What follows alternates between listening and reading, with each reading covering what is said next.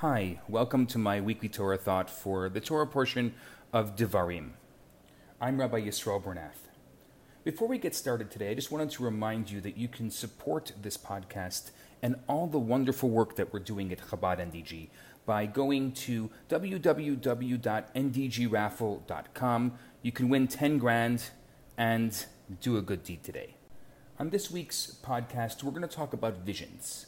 We're going to talk about journeys and try to kind of connect it to what's going on in the world and in our lives.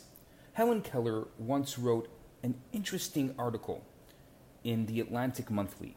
She said, Only the deaf appreciate hearing, only the blind realize the manifold blessings that lie in sight. Particularly does this observation apply to those who have lost sight and hearing in adult life. But those who have never suffered impairment of sight or hearing seldom make the fullest use of these blessed faculties. Their eyes and ears take in all the sights and sounds hazily, without concentration, and with little appreciation. It is the same old story of not being grateful for what we have until we lose it, of not being conscious of health until we are ill.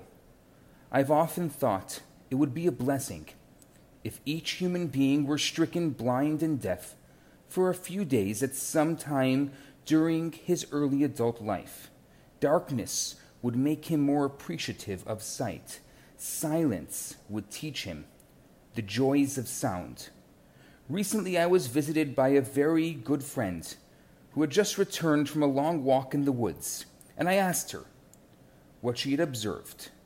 Nothing in particular, she replied. I might have been incredulous had I not been accustomed to such responses, for long ago I became convinced that the seeing see little. Those were the words of Helen Keller. This Shabbat was given the special name of Shabbat Chazon, the Shabbat of vision. There are so many reasons it has this name. I'm going to give you just two of them. First is the most obvious the Haftorah begins with the words, the vision of Isaiah. In it, Isaiah reprimands the Jews living in Israel during the times of the first temple and warns them to become better people, or God will punish them for their negative behavior.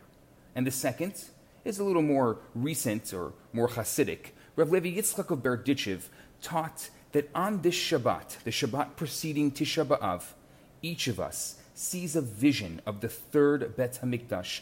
Our soul sees and feels this vision of the Holy Temple. Now, I was thinking, how can these two above interpretations coexist? Aren't they opposites? It's funny because uh, this majestic tall tree that you see outside, it begins with a, a withered, rotting seed.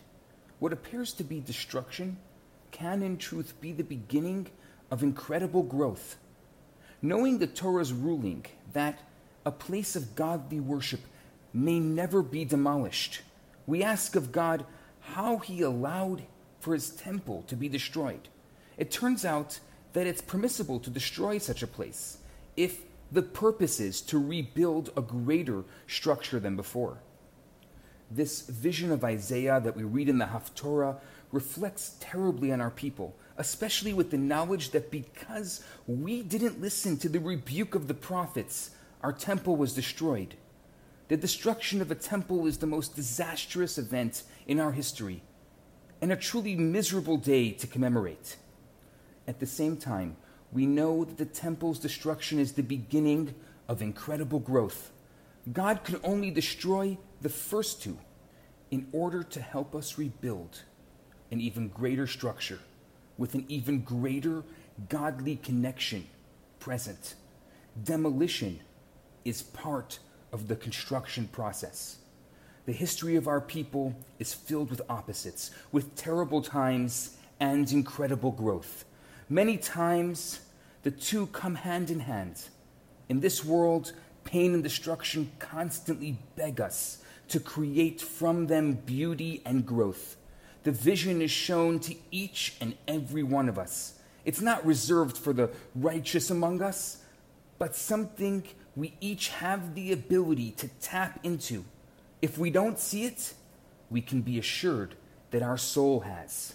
You might even feel the drive to be a better person sometime over the Shabbat. Now you'll know why. The Berditchever Rebbe explains the purpose of this vision with a parable of three garments. He says a father purchases a beautiful garment for his son. The son plays in it and tears it in so many places, and the father buys a second garment. And again, the son is not careful and tears the clothing. The father buys a third beautiful garment for his son, but this time he does not gift it to him. The father shows the garment to his child periodically and reminds the child to behave. And he says, When you behave, this garment will be yours. Our lack of respect for Torah destroyed the first temple. Our lack of love for one another destroyed the second. And now God very much wants us to have a third, the Berditchever Rebbe says. Every year before the anniversary of the temple's destruction, we are shown a vision and reminded to behave, to be the people we are capable of being, so that once again we can have a temple. After Napoleon conquered the city of Acre in northern Israel, he walked through the streets of the ancient seaport. Suddenly, his attention was caught by a group of people wailing bitterly. Hmm, he thought. Maybe these people were mourning because of Napoleon's conquest.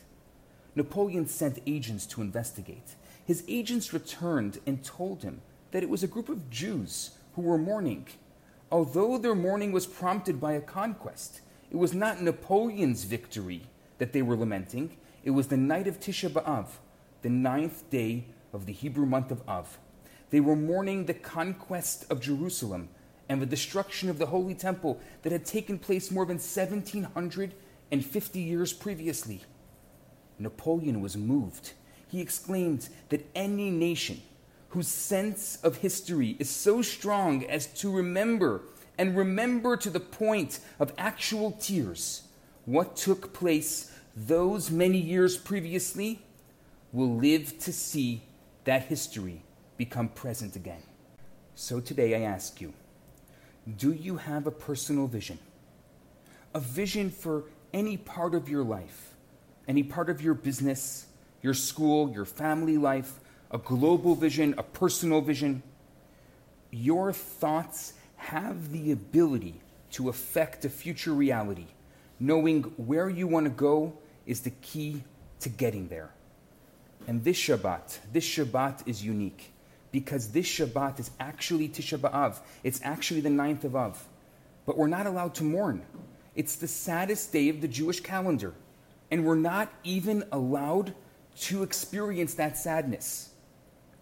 The Rebbe says because of that, we have to make sure that this Tisha B'Av, this Shabbat, we're more joyous than any other day of the year, maybe than any other day of our life, because when it falls on Shabbat, it's a sign of the future. It's the sign that Napoleon was talking about, that very soon we will be able to merit the new temple, be able to be back in Israel that we love so dearly, together with a new profound peace, a new incredible world, a world without hunger, a world without strife, a world, as the prophets say, where the, the swords will be turned into plowshares and the lion will lie with the lamb. May that be very soon. May that be this Tisha B'Av. I'm Rabbi Yisrael Bernath. Shabbat Shalom. Hi, Rabbi Bernath here. I have some great news for you. My popular four week course, Kabbalah for Everyone, is available right now for free for the next 50 people who download it. All you have to do is go to www.theloverabbi.com, scroll to the bottom of the page, and you're going to see the download button right there. In this course, I talk about the Kabbalistic secrets to relationships, to wealth, to happiness, and balance. This special offer has been dedicated in loving memory of Ellie Dorfman. I look forward to hearing from you and hope you enjoy the course. Now, on to today's episode.